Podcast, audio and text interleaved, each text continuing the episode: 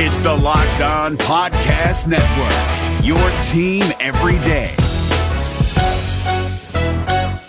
Support for this podcast comes from Microsoft Surface. Now more than ever, you need a laptop that can be as adaptable as you are.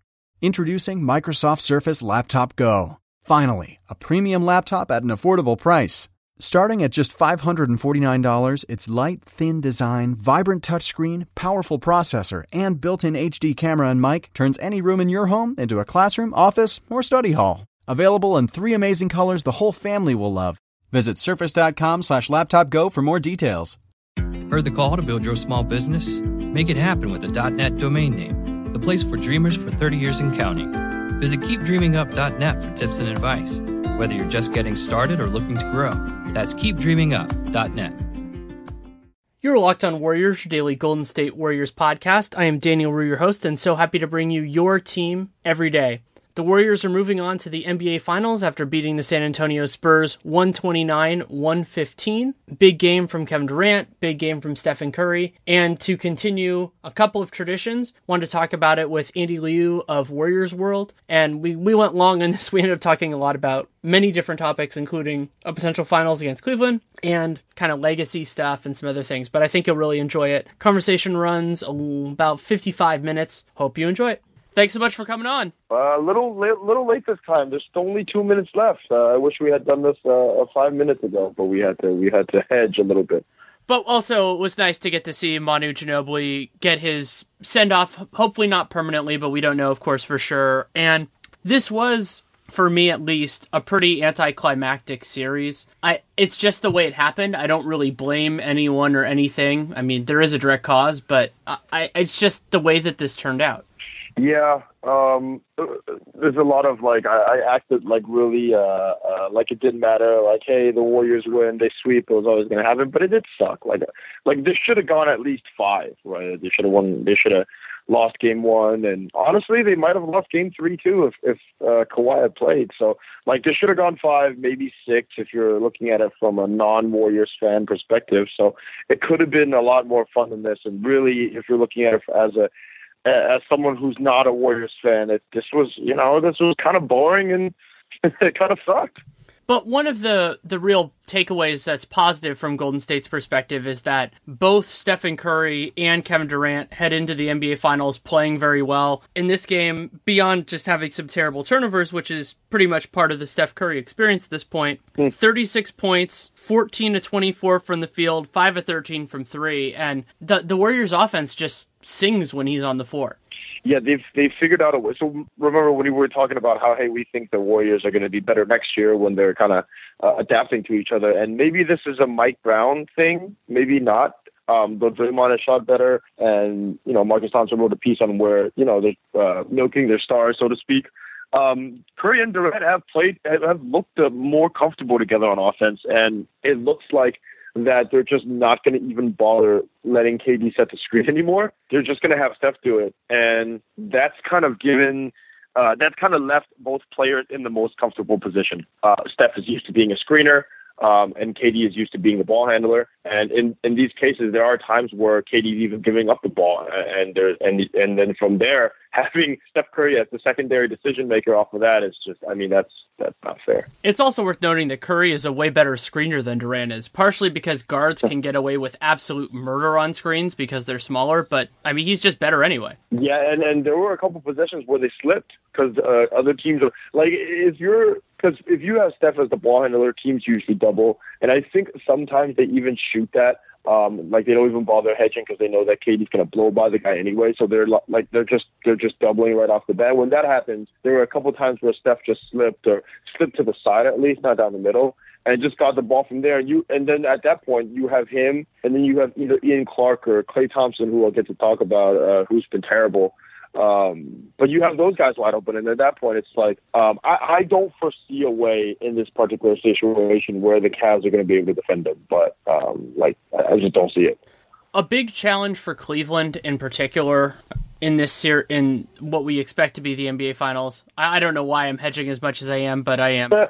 is is that Cleveland has a relatively small number of actually like good defenders. They have other guys who are okay, like J.R. Smith has gotten better. He also got burned late in late in game 3, part of how Cleveland lost that game. And so what that means against the Warriors is you're spreading your best defenders very thin. And that's a big problem because the Warriors can attack just about anybody one on one, so they can focus on those matchups. And Kyrie's going to get attacked a lot. Kevin Love's going to get attacked a lot. Kyle Korver. They just have a lot of players like that. They have more of those guys broadly than San Antonio does, though San Antonio's team defense got a lot worse, of course, when Kawhi Leonard went out. So yeah, I've thought about this a little bit too, like where where I think Cleveland might be able to get by just because hey, it's just one series, and if they can stretch it out, at the end of the day, it's only one game. Like if they can get it to that, uh, that kind of thing, like they did last year, and in one game or maybe in two, three games, they have the ability, they have enough defenders, I think, to cover. Like maybe if you sit Love, eh, or maybe if Love gets lucky a little bit, you have Tristan, you have Jared, you have LeBron who can roam, you have Kyrie who, you know, if he tries, can get there. So I, I think that could be a problem. I just think from the grand scheme of things, like when you look at it across 48 total minutes, it's it's I mean, they, they, just the game just ended. They just dropped 129, um, and Klay struggled, Iguodala struggled. Um, you know, with or without Kawhi, right? But I mean, I guess maybe even offset that. That's that's 129 points that they put up pretty easily um, between between a team that hey Curry and KD went off, but you know that was about it. Everyone was pretty standard, and and really nothing kind of jumped out at you. So. Um, from that perspective, like you don't even worry about the Warriors playing defense sometimes, even though they have a great defense. It's just how can you how can you outscore them? Right, and that gets into why I think Cleveland has a chance in this series in in the finals. I, I, think they actually have a better one maybe than some people, particularly if the Warriors' persuasion are giving them, and it's because Cleveland can actually score. You know, like as as much as I think their defensive ceiling and floor are both lower than the Warriors, they can put up points, and if they put up points, they can win on the road, they can win at home, all those sorts of things. But something I want to kind of keep an eye on is how the Warriors handle when they it, like at the beginning of the first game. You know, they'll have been off for a week and a half. I mean, at this point, which is which is pretty insane considering everything. And they can't come out as flat as they did, not only against the Spurs, but going back to last year, they had a pretty bad game one against Cleveland and a pretty bad game one against OKC. And if they do that again, then you start to get into, oh, well, all Cleveland needs to do is hold home court and they can get it, they can have the series potentially. Yeah, that that one's a fun that one's a fun way to think about it because um, Cleveland comes out and well, besides that game three that we saw the other day, but I think they have they're able to play better. Um, if that even makes sense, they're able to play better quicker. Like Warriors kind of need need a little like flow and and kind of need to get into it a little bit. So they kind of always struggle in game one against Portland. They couldn't defend in the first half against Utah. Uh, it was a very, very slow, uh, very, very slow start. And then against the Spurs, they're down by 20, right? Should have lost that game. Um, so they always start slow. So maybe the Cavs can steal one on the road game one. And then when you look at game three, they always struggle there too. Um, against Portland down 20, Utah was close into the fourth.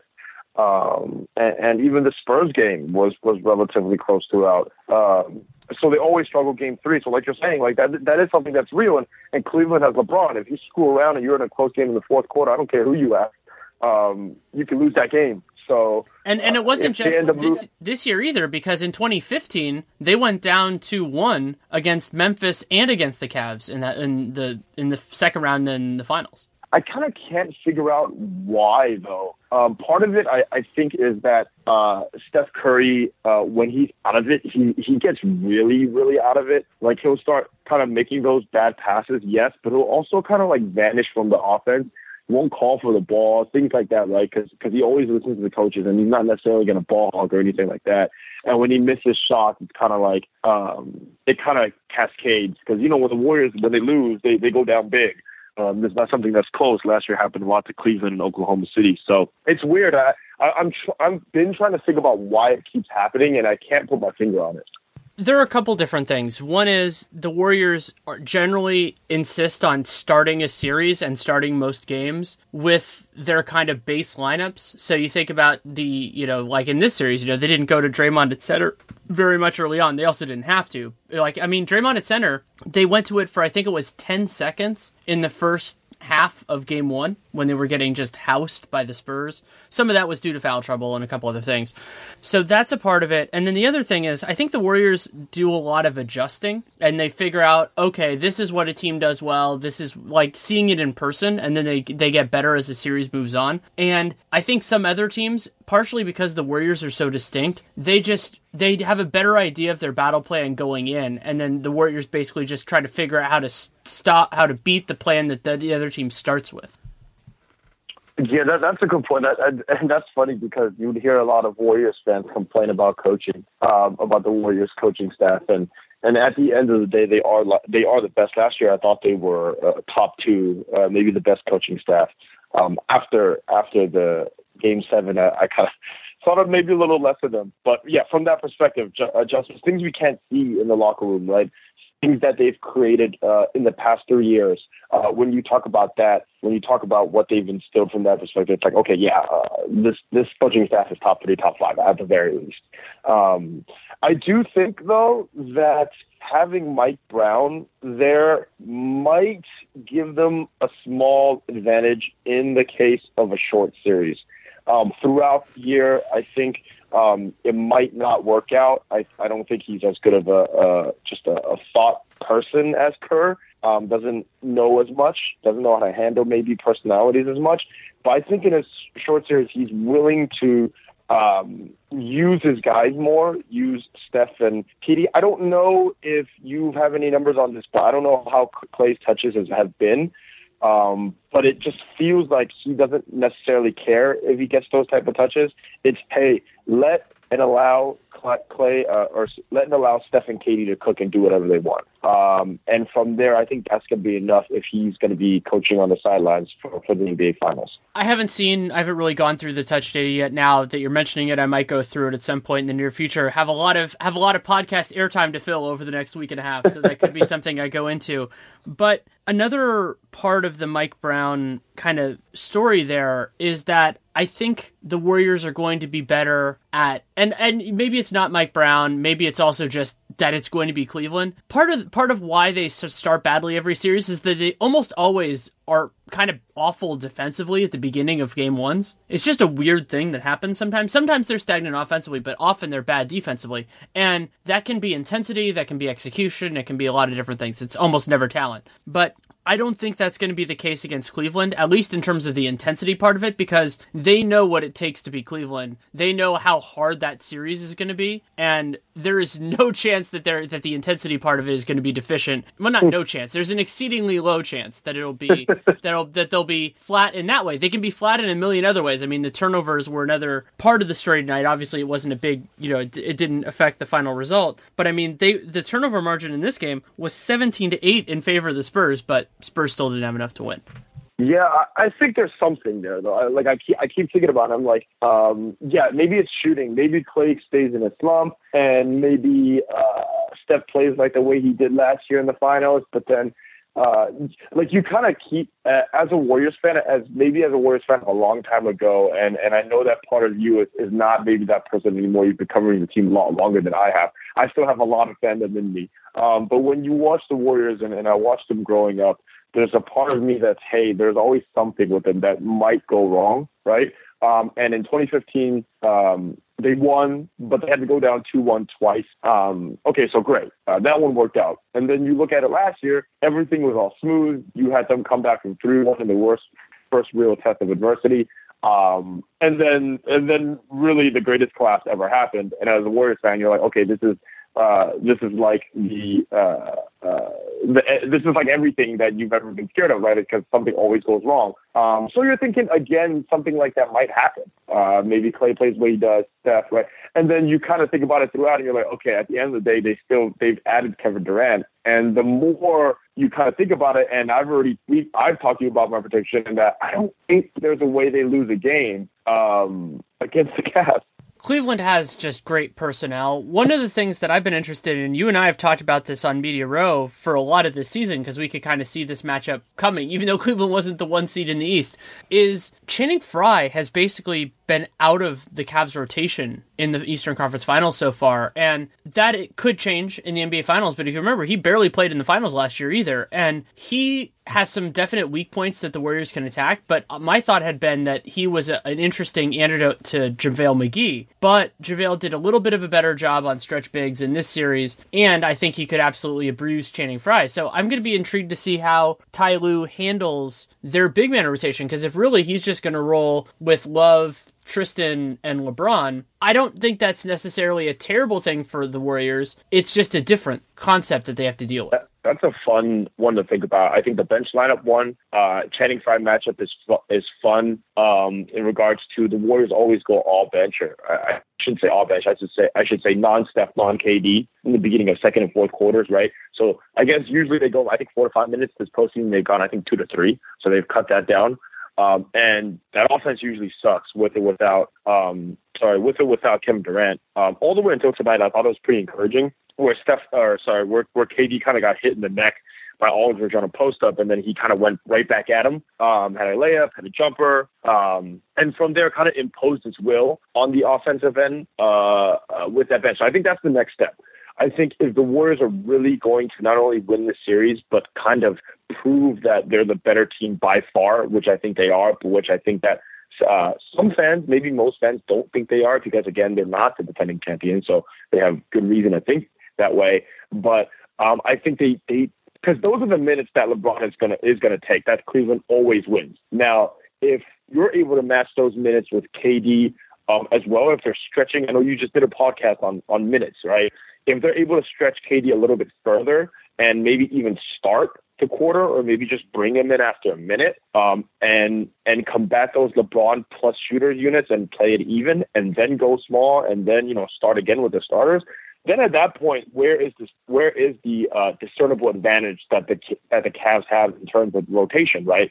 Because the Warriors can just absorb all the minutes with their stars, stagger them, or just play them longer. Um, and at the end of the day, they'll have more talent. And then in this case, they might have the chemistry to make up for it uh, this year. It's an interesting thought, and I've been working through that. Yeah, you're right. I did that podcast yesterday. And so I look back at what Durant did in the six, 2016 Western Conference Finals. There were some overtime games in that, in that, from what I recall, but he averaged a little bit over 42 minutes per game in that series. And so if they could get somewhere close to that, let's say, let's say they got to 40 and that's a totally reasonable expectation, even though the Warriors haven't done that so far in the playoffs because they haven't had to. At 40 minutes per game, Durant is sitting for four minutes per half if you're going to make it even, which you don't have to. The way I would probably handle that is give him three at the end of the first and third, and then give him a minute or two a spot rest at some point during the second and fourth, you know, just to keep him fresh. Right. And that's pretty much what they do with Klay to a different point, but I think you can kind of do a slight stagger with it, handle it a little bit differently, and that gets into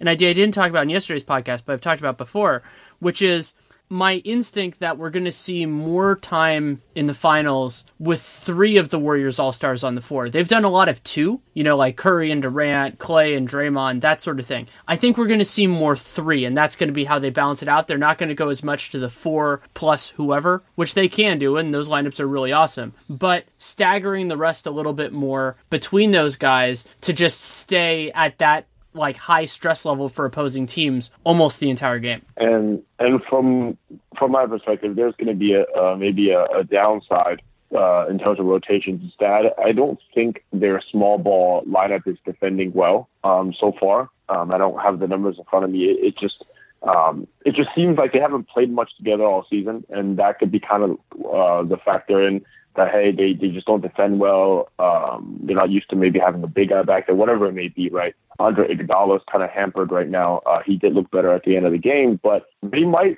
uh, they're not going to be able to play large minutes with those centers, right? There might there's going to be a game where I think JaVale's unplayable, like LeBron's just going to abuse him. Um, and then David West maybe is going to be a little bit too slow. Zaza is going to be Zaza, and he sometimes he's just not able to play in games, and he's injured right now anyway.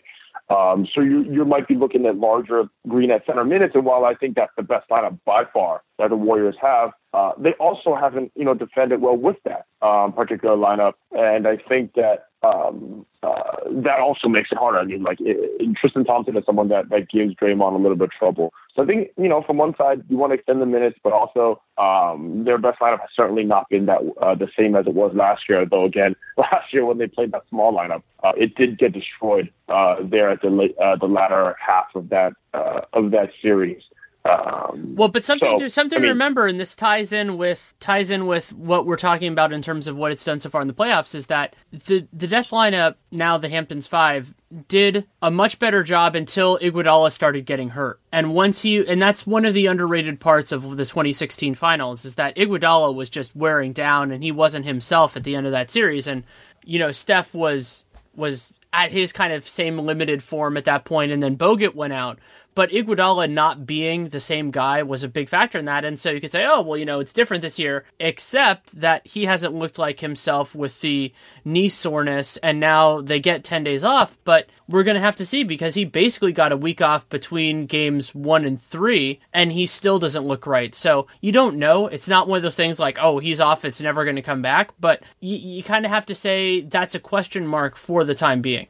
Yeah, that's um, that's concerning because as someone that um, I have, like as someone that has knee problems, and for him, um, he's had this for a while, and someone that wore down last playoffs, like you said, if rest isn't going to do him well, then that's something that is going to be a problem. Because I think that he is, from from my end, I think he's the best defender on LeBron by far. I think that you don't want KD on him. I don't think KD has that. You want him on offense. You want KD condition on offense, and KD even wears down as well. Not everybody is LeBron James. Um, so he even wears down. So you don't want him one on one with LeBron. You want to save those, right? Then you don't want Draymond Green on on LeBron. You need you need him boxing out on the glass. You need him protecting the rim, right? You don't want him out on the perimeter. You don't want him getting foul trouble. So uh, who are you looking at, right? And from that side, you can't put Klay, you can't put Livingston.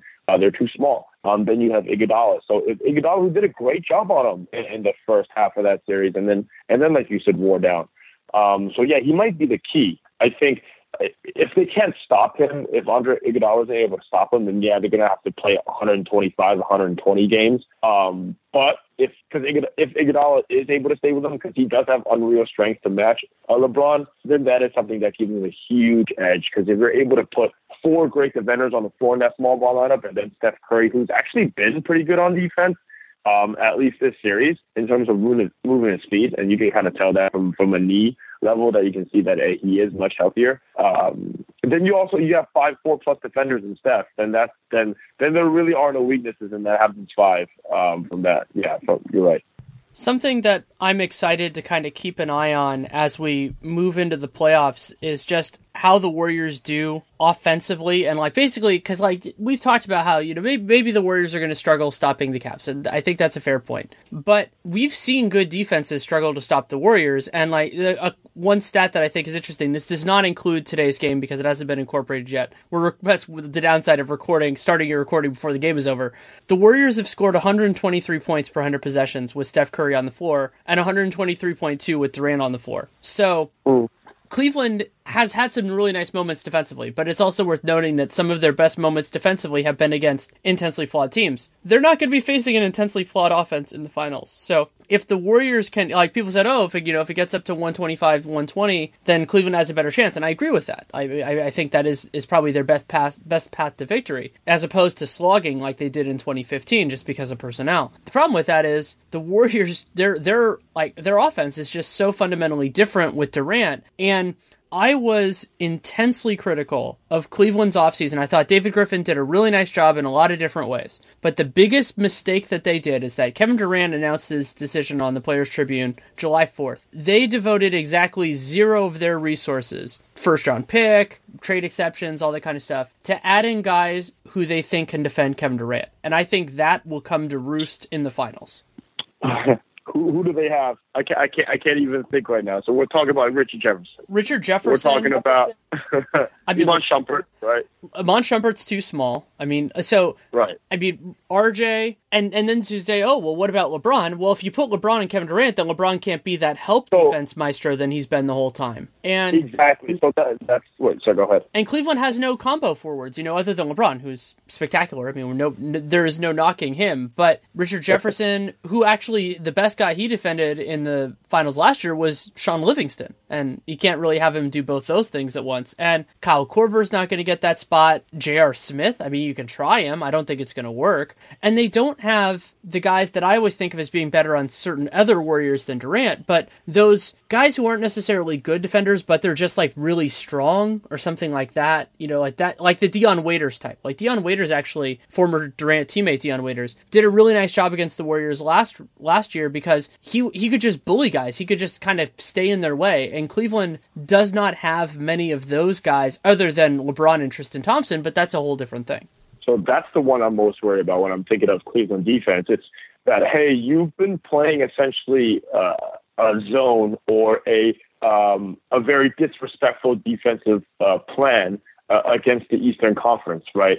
Um, Pacers, who have a below average offense, you played the Raptors, who play an ISO offense that um, is a joke to begin with in the playoffs, and, and then Kyle Lowry's out, and then those guys are terrible in the playoffs anyway. So you have that, and then they don't have shooters that can actually shoot. Then you have um, again, the, uh, keep in mind, you know, obviously the Warriors haven't played the best competition, but um, you have the Raptors, and then you have the Celtics who can't shoot, and uh, who also can't shoot outside of a, a couple guys, and then Isaiah Thomas's out. So essentially, LeBron's been guarding no one. Um, and I guess against the Warriors, he'll probably take uh, maybe Iguodala, uh, maybe uh, Draymond Green, uh, try to take him away. I think he's smart enough to know that if you take Draymond Green away, then you're kind of uh, taking a lot of maybe majority of the things the Warriors want to deal with, both offensively and defensively.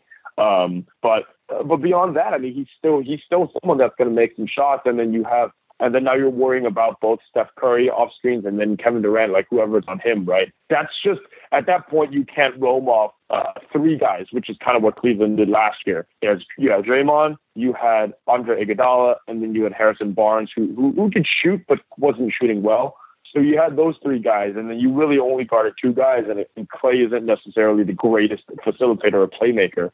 Um, so from that from that point, yeah, it made sense, and, and that defense worked. They they you know quote unquote turned it up or flipped the switch, but um, you know we're talking about it now. It's just there's just too many weapons, and and then you have a, a last game was fluky, but you have a Celtics team that moved the ball better yesterday, um, and they kind of culminated in that in that last second play where they had a uh, off ball screen, a very simple off ball screen where J.R. and, and I think uh, someone else miscommunicated, um, and then Avery Bradley just popped out for an open three. Uh, it's those type of things that's just like if your regular season defense is gonna suck, like are those things gonna suddenly get changed in the playoffs? Uh, LeBron, yeah, but but how about the rest of the guys? Yeah, I think that's a really good point. And a guy that we haven't talked about at all, partially because I'm not sure how big a factor will be in the finals, but we should talk about because he started in this game, is Patrick McCaw. McCaw, I thought he did a nice job in this series overall. He was a little bit tentative in his first appearance. I think that was in game two. But he got a lot better, got a lot more comfortable, and was great. Yeah, that was in game two, but then he was so much better in the fourth quarter. And he'll have fewer places to be against the finals opponent, really whoever it is, even if it's Boston, he'll have fewer places to be than against the Spurs without Kawhi. But the prospect of giving him five to ten minutes a game is not only palatable, I think it's intriguing, and that's a big step for the Warriors too. Even I, that's Danny, that's even I didn't even think of that. That's aggressive. Um, I a rookie on the NBA final stage is even a little bit too much for me to to uh, to consider. I think Ian Clark has played well. I think his defense is not nearly as good. I think that's someone you probably want to go with in terms of shooting. Uh, Livingston, just because you trust him from a ball handling perspective. Um, and you know, like you said, there's only so many minutes to go around. But yeah, I mean, it'd be awesome for him. I think he's going to be someone that's near All Star level when he does uh, mature into a, a uh, an NBA player a couple years down the line. But yeah, I, don't know. I, don't know if there's going to be. I don't know if there's minutes that you're going to play him. I, I honestly think there might be times where you don't even see JaVale hit the floor or David West or something like that, right? Um, I, I think there's just. I think they should just go to seven or eight, but that that's more of a Mike Brown might do that, but again, we know that Kerr is still there. He was in San Antonio tonight, and he's probably going to want to run nine or ten out there. Um, so yeah, I mean, it'd be fun to see. Though I think there, I don't know how, how risky you want to have like a kind of a rookie moment on the biggest stage. Um, even I'd be scared. That I, I don't know how much how much that says. Yeah, it, it's certainly something. I, I don't think you want to necessarily do it in a high leverage situation, but you give it a, give it a little bit of time and see if it works out. And who do you think gets the Anderson Varejao Memorial guy who shouldn't play in important minutes but actually does? Maybe not in a game seven, but my, my, I'm leaning towards Matt Barnes. I think Zaza. Um, I think he's someone that, yeah, he's the starter. Uh, not not the starter, and he never was, and he didn't get many minutes, right? But I think Zaza, uh, so from that perspective, it doesn't make sense. But um, I think he's the type of player that might make some maybe costly mistakes, and you never really want to see him back into a game, especially when he's struggling. So let's say, let's say if Kerr's coaching or if he's running rotations, that Zaza struggles in the first, let's say five, six minutes a game, right? He gets in a foul trouble against Tristan Thompson, can't box whatever. Um, and then he starts the second half, struggles again.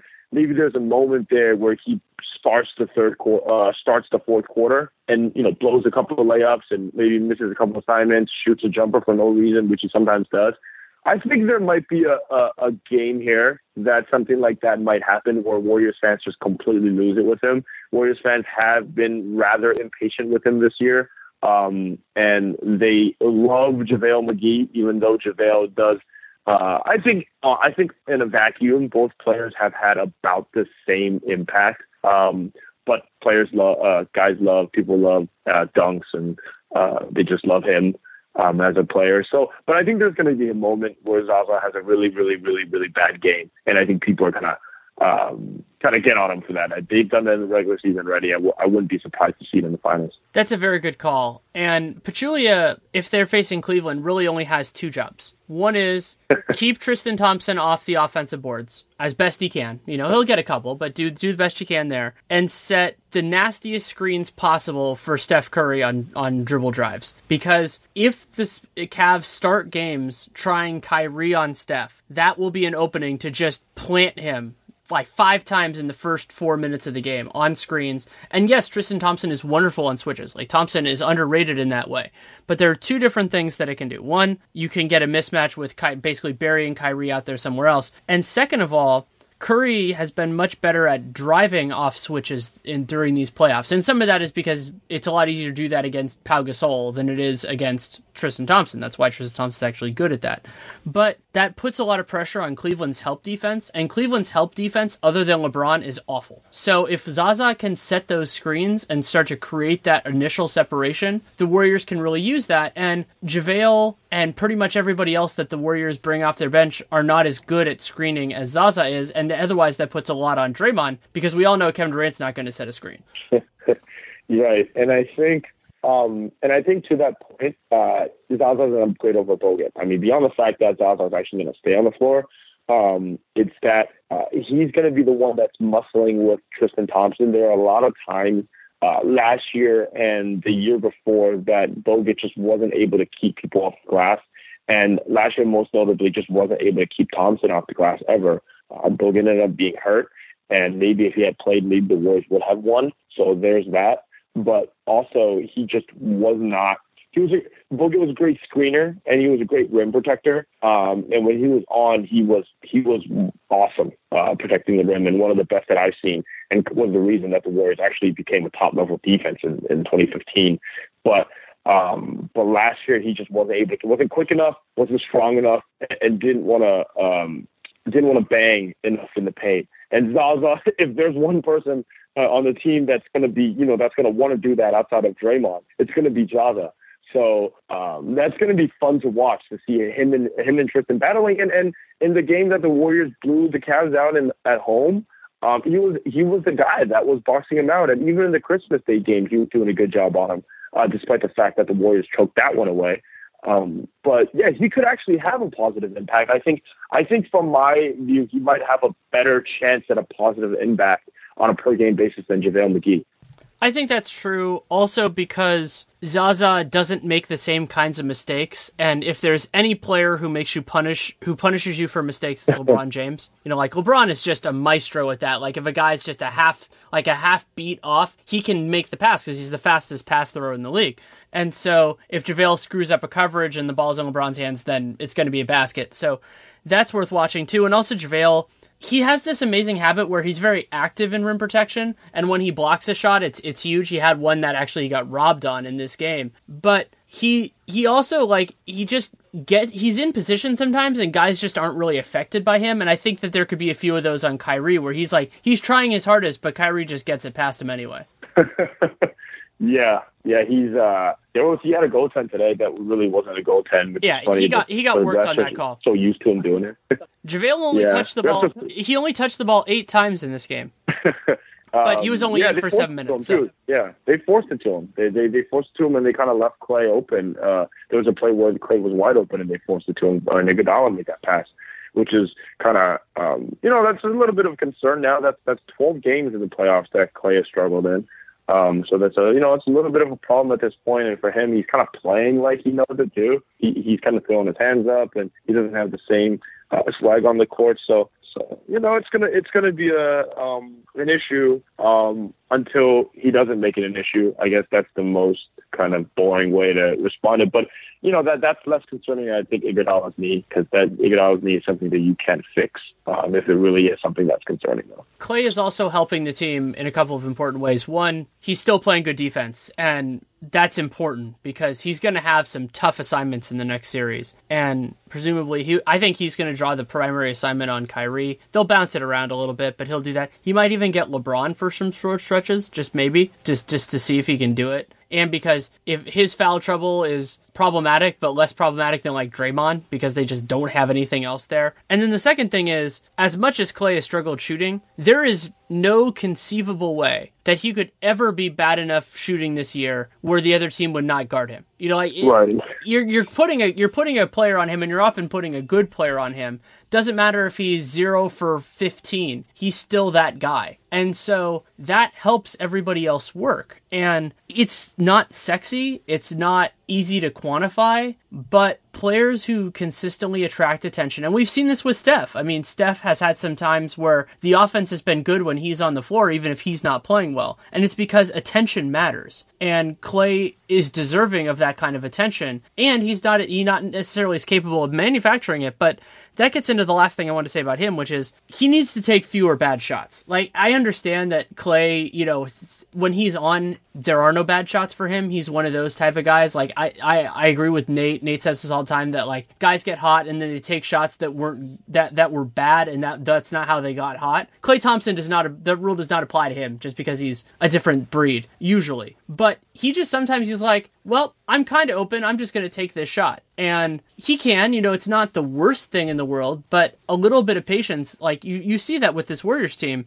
And this will be true against Cleveland, maybe even more so than some of their other opponents, is if you make them work for an extra five seconds, they're going to give something up. Yeah, and we've argued a little bit about this, I think, throughout the season, too. Is I, I disagree. I just say, hey, let, let the guy shoot. I think one, the margin of error is, is good enough to where you can kind of let the guys do whatever they want, and and and two, you want to instill some type of confidence from that side. Though I absolutely understand. Like there are moments where you know, even in this game, you want Ian Clark. Uh, there were a couple times where Ian Clark, he's you know shoot first. Uh, if he had made an extra swing pass to Klay, he would have been open. I think even Steph, even KD is is not the greatest passer in transition, which is fine because he's always going to finish and he's always going to get fouled. But um, you know, you're kind of used to seeing Iguodala the, the previous years, Barnes in transition, where they're kind of looking to pass and not really looking to score. Um, where they'll always find Klay in transition. So um, uh, from that side, yeah, I, I get it. It's just you know, for Klay, it's you can see that he's getting a little bit frustrated. Um, at the same time, uh, he also doesn't really. I don't think he cares necessarily because they're winning, so that's fine. Um, but yeah, there's going to be a point here where maybe if they lose a game against Cleveland, where he is going to visibly show his frustration, which will be something that's new, because um, that's something that you you get used to seeing from Draymond. Something that I think was fascinating about this game was that the Warriors only took 20 shots in the restricted area, but they made 17 of them, which is really, really good. That's a high, very high percentage. The Spurs were 19 of 35, and I, you know, the number is great for them, but I think a lot of that is also the hmm. effect that Draymond Green had in this series, and also it'll be interesting to see how that goes moving forward because their next up, you know, Cleveland is a very different finishing team, but Draymond just makes an impact. He just disrupts what other teams want to do. Yeah, it's funny that we turned this into a Cavs preview for about 40 minutes. Isn't that about right though? I mean, cuz uh, that that's the thing. Like I I really was excited about this series and you know, I've, I've yeah. we didn't get to see it after 2013, which is one of those really memorable series in hindsight. I actually got into this when I was writing the book. It's just like I, was reflecting back on that series. I didn't rewatch game 1. I almost did. Just didn't have enough time. And that series resonates, you know, they not they blew that game 1 lead and then they came back and won game 2 and you're like, "Oh man, this team could be legit." And then they they they lost a couple games later in that series that that were closer. But I thought, oh, this could be fun. You could get into all that stuff, and it got it got ruined in game one. And so we ended up in basically exactly the same position you and I were in after game after game four or during game four in these cases against the Blazers and against the Jazz of going, okay, well that game was what it was, but now we need to focus on the next round. Yeah, it is. It is pretty. It it kind of sucks. I mean, it sucks also as a fan. You kind of got to hear like at work. Uh, you know, outside of writing, I have a, a job, and it's like you hear even Warriors fans are like, you know, isn't it kind of boring? And and don't you want to see something that's better? And then and then you and then they even bring up that series too, like last time. And then some people are like, you know, last time we played the Spurs, like they they think they play on the team. Last time we played the Spurs, um, you know, Steph got hurt, and we took that game, you know blah blah blah. So it's like, yeah, that that is true, but um, and honestly, I, I thought the Warriors had a pretty good chance to send that thing to six or seven, um, or, or uh, even seven. Um, but I mean, it, it it does suck. Like it's from a basketball level, it's like you want to watch something that's exciting. Like even though the Warriors lost last year, what they saw, like you after 73 wins, um, and after after all that happened, Steph's crazy season, um, they uh, some actually thought you know they, they would have went through 12 and 0 they did this season, right? Um, but Steph got hurt and they ended up kind of struggling through the Western Conference Finals. But it was pretty cool. Like by the time they got three one, and you know guys like myself and the rest of the fans like, okay, these guys have gotten in the bag. It felt really felt like the greatest season ever uh, when they won that title, and that's something and that's something that would that's because they went through uh, the trials and, and tribulations. And for the players, it probably doesn't matter. But for us who are watching, like it's oh man, like it's it feels like you're beating back like all these obstacles to get where you are. Um, but you know, even in 15, when they're in, when they're going up against injured teams, they had that same thing. But this year, it's just like I mean, these teams never stood a chance. Like in any game, like regardless of whether they were going to lose a game or not, even if the Warriors had lost game one against the Spurs in this series, it just never ever felt like that they were in trouble losing a series. Um, and I don't know if that's bad. I don't think I care because I want them to win. Uh, but you know, I can see why that sucks um, for the people. The journey of this year's team has been very weird because it's a lot of internal stuff that hasn't really been talked about that much. I mean, I I think back a lot to going to their kind of the equivalent of the exit interviews the day after Game Seven. I went back to the Warriors practice facility and talked with Steph, talked with Clay, talked with Draymond, and those guys were crushed. I mean, they've really they saw what happened. They got a, a, regular season that was beyond their anybody's wildest dreams. I mean, seventy three and nine is just it's it's it's unbelievable, and I think that it, that will stand in a in a really interesting way moving forward, just because it's so hard to touch. And yet they walked away from it feeling hollow because they didn't not only did they not win the championship, but they lost it in such a definitive way as well that they kind of understood, okay, well we had the we had the extremes on both ends of this and this is how we feel. So, this year to me, it always felt about, okay, well we only have one goal and if we if we get there then that's great and if we don't get there then this is a disappointment. And so all that we've seen so far has been a, a far less interesting prologue for setting the table for the only thing that really matters to this team. And that's what excites me the most about it because the idea of if maybe they just haven't gotten up for anything else the way they're getting they're going to get up for this. And remember the way that the Warriors played the Cavs both regular season games at the beginning. They worked Cleveland early in the Christmas Day game, but then Cleveland came back to their credit and you know ended up winning the game and they dominated them at Oracle on Martin Luther King Day. So that is kind of worth keeping in the background was there weren't many games that they really cared about this year, but those two were definitely Yeah. among them. And then the other ones were probably the OKC games and they just killed in those ones too. Yeah, that's a good point. Last year they got up for every single game. They got up for games on in November against Detroit. They got up for games against the Spurs. They got up for games against the Sixers. Oh well, well, let's maybe not the Sixers. Uh, uh, when Harrison Barnes hit that uh, game winner, but um, yeah, they got up for every single game possible, pretty much uh, last year. Um, so that was so that that's a good point. And this year there, there hasn't really been. Uh, you haven't seen them really care too much in the regular season, and even in the postseason. Like, didn't this feel? Didn't this entire series from games two, three, and four just feel like a regular season game? Like this, like what we watched today was really something that we could have just watched in January or March.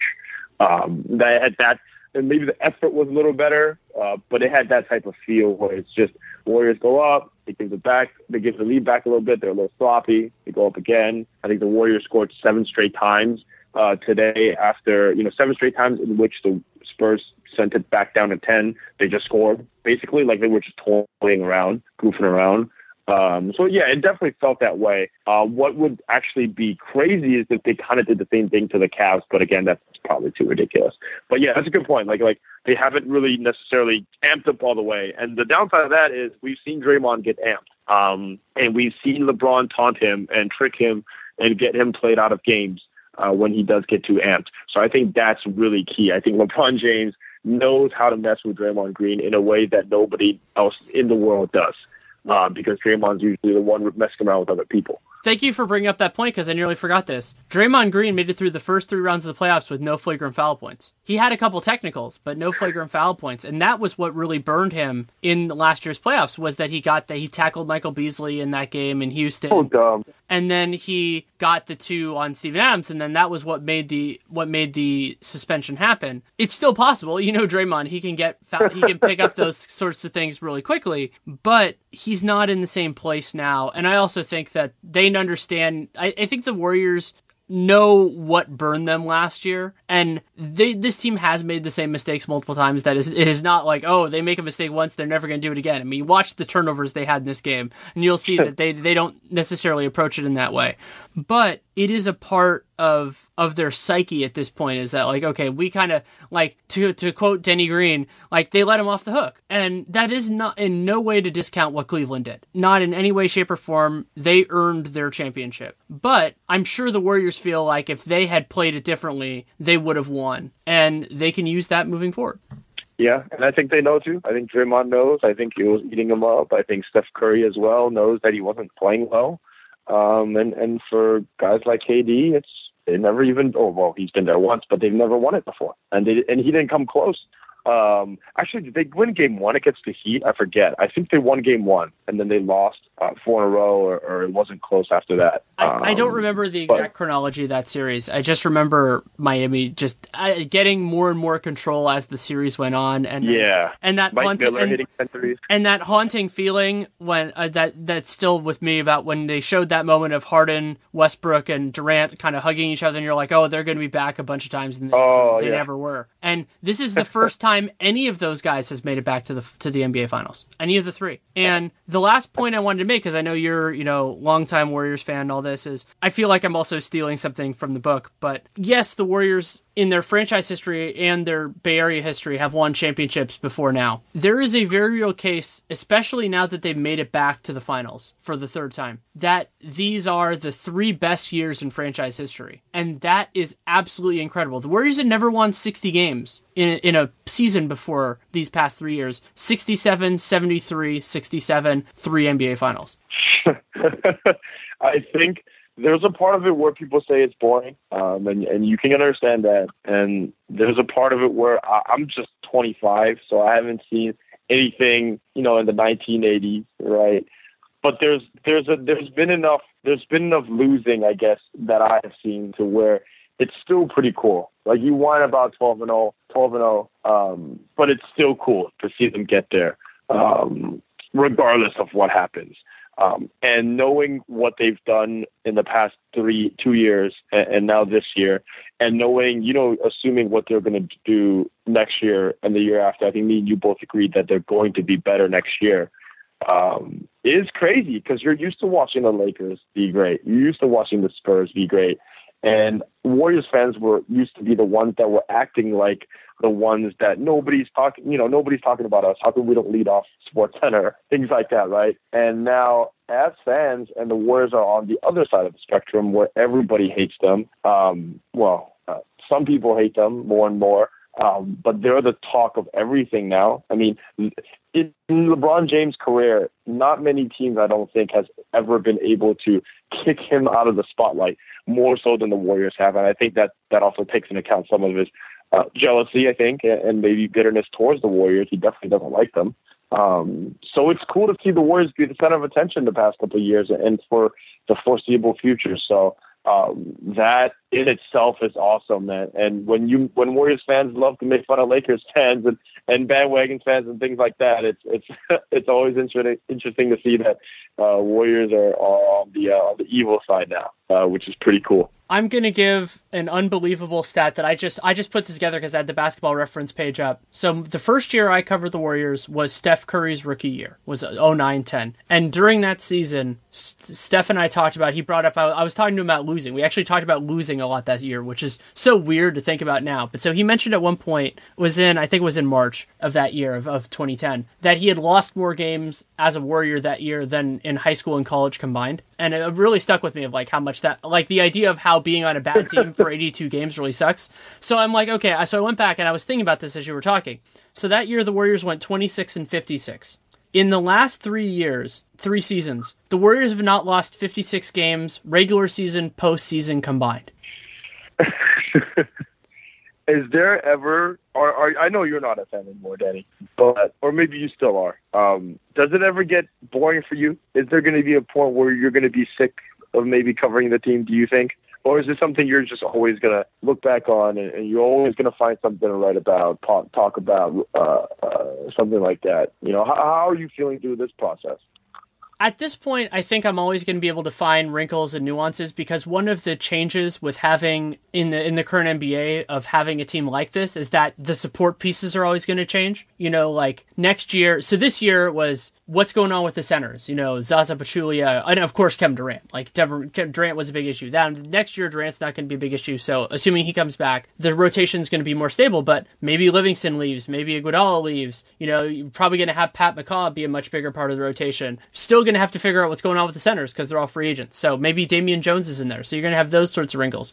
But what will be hard and has become hard for me is the regular season, generally speaking, game in, game out, I am as into it as the players involved. And if they just continue not caring about the regular season, it's going to be harder. And like, I can't imagine, I haven't talked with any of the Cleveland writers this year, but like how just absolutely de- definitively they just didn't give a crap about the regular season, or at least large portions of it, is something that I think that's what could take my edge off. Is if, you know, like, if the Warriors just are like, oh yeah, we're just gonna sit like Steph for like three games in a row just because we feel like it. Like, in Cleveland hasn't gone that far, San Antonio is more that team. But if they got to that point, it might be a little bit harder, but they're always gonna have to be cycling through new guys because they don't have enough draft picks and they don't have enough money in terms of like cap exceptions and things like that to have a full team and keep it forever. They're going to have to keep cycling guys.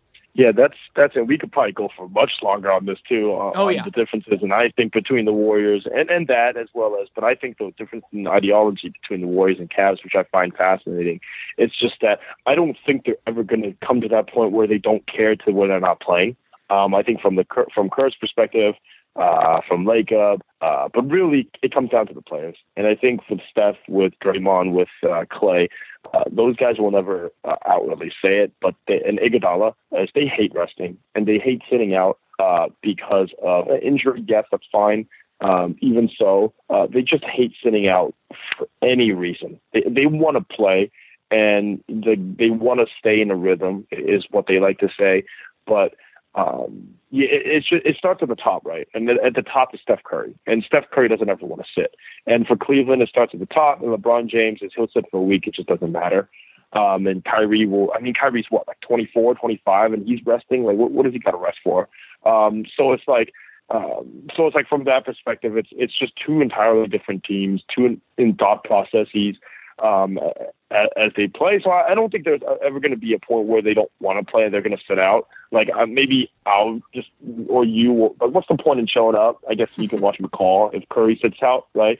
But but they, I, I don't think they'll hit a point where they'll, they'll not play um, I- I outside agree of with you. or forces them. Or, but but yeah, not trying. Yes, But but also there's it might even be worse. Yeah. th- their defensive talent is so much better than Cleveland's just overall that they'll win. They can win games in three quarters even without their A game, and I think that's another big difference between them. Like Cleveland will just every once in a while they'll just throw in they'll just lay an egg, and that happens. You know, like almost every team does that, and the Warriors have too. You know, they've had some games like that one against the Lakers where they just sucked. But when you play good defense, it's a lot more rare than it would be otherwise. Yeah, and, and that's kind of speaks for me to the point that the Warriors are just a lot better. They were last year. They were the year. Actually, the year before, I kind of thought they should have lost.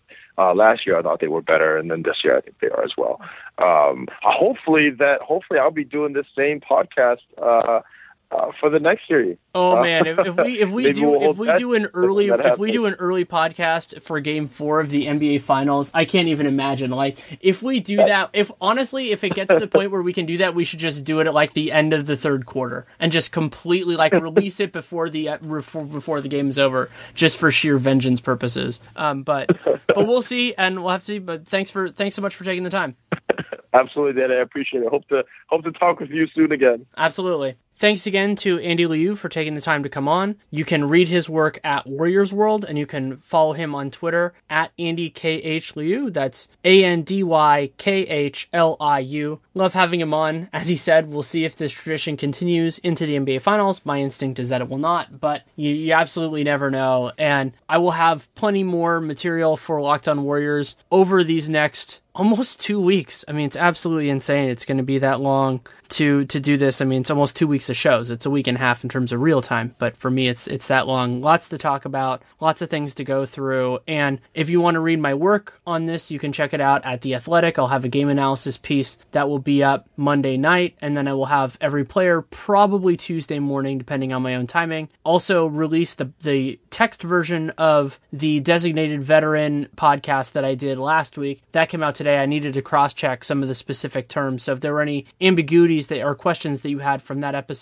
check out that piece on the Athletic because I, I worked in, through and clarified a few of the the things that I was working through at the time, and lots of other things to go through. If you have any feedback, good, bad, or indifferent, Danny Leroux NBA at gmail.com, at Danny Leroux on Twitter. You can also support the show by leaving a rating, leaving a review in the podcast player you're choosing, subscribing, downloading every episode. Really big things that you can do to help out the show. You can also check out SeatGeek. Did not do a, a read for them on the show, but SeatGeek using the promo code LO Warriors is certainly a big thing you can do to help out. And that is enough for now. The Warriors moving on to the NBA Finals for the third consecutive year. It's pretty incredible as somebody who covered this team during some of the doldrums. I mean, this is a long running doldrums. Guys like Marcus Thompson, Rusty Simmons covered them for a lot longer than I did. So, of course, they, they did more of it. But, you know, this does, and Warriors fans will know this, you know, it, it, it's been a long time coming and it's, it's going to be a fascinating run. We don't know exactly what's going to come from here, but thanks so much for being with me and for being with Locked On Warriors. And we will, of course, continue going strong all the way through the NBA Finals. So thank you so much for listening. Take care and make it a great day. Ace is the place with the helpful hardware, folks. It's Ace's biggest LED light bulb sale of the year. Right now, buy one, get one free on our best selling LED light bulbs. Our four pack of LED bulbs is $9.99, and our two pack of LED floodlights is only $12.99. Buy one, get one free. There's no limit on how much you can save, so stock up now. Hurry in. Buy one, get one free on long lasting 10 year LED bulbs now through Monday, only at your neighborhood Ace. See participating stores for details. Hey, Bay Area sports fans. This is Ben Kaspick, host of the Locked On Giants podcast, which should be the next Locked On podcast you fire up in your feed.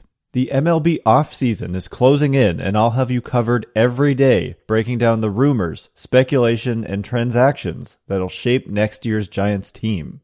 Subscribe to Locked On Giants right now on your favorite podcast provider. This is Josh Lloyd, the host of the Locked On Fantasy Basketball Podcast, the number one fantasy basketball podcast in the world. If you're looking for information regarding fantasy basketball, recaps of the NBA, this is the show for you. We are heading into the offseason and starting to get ready for the 2020 2021 fantasy season. We'll have all the information on what happens through the rest of the playoffs, free agency, the NBA draft, and then heading into a big 2021 season. So make sure you're checking out the Locked On Fantasy Basketball Podcast.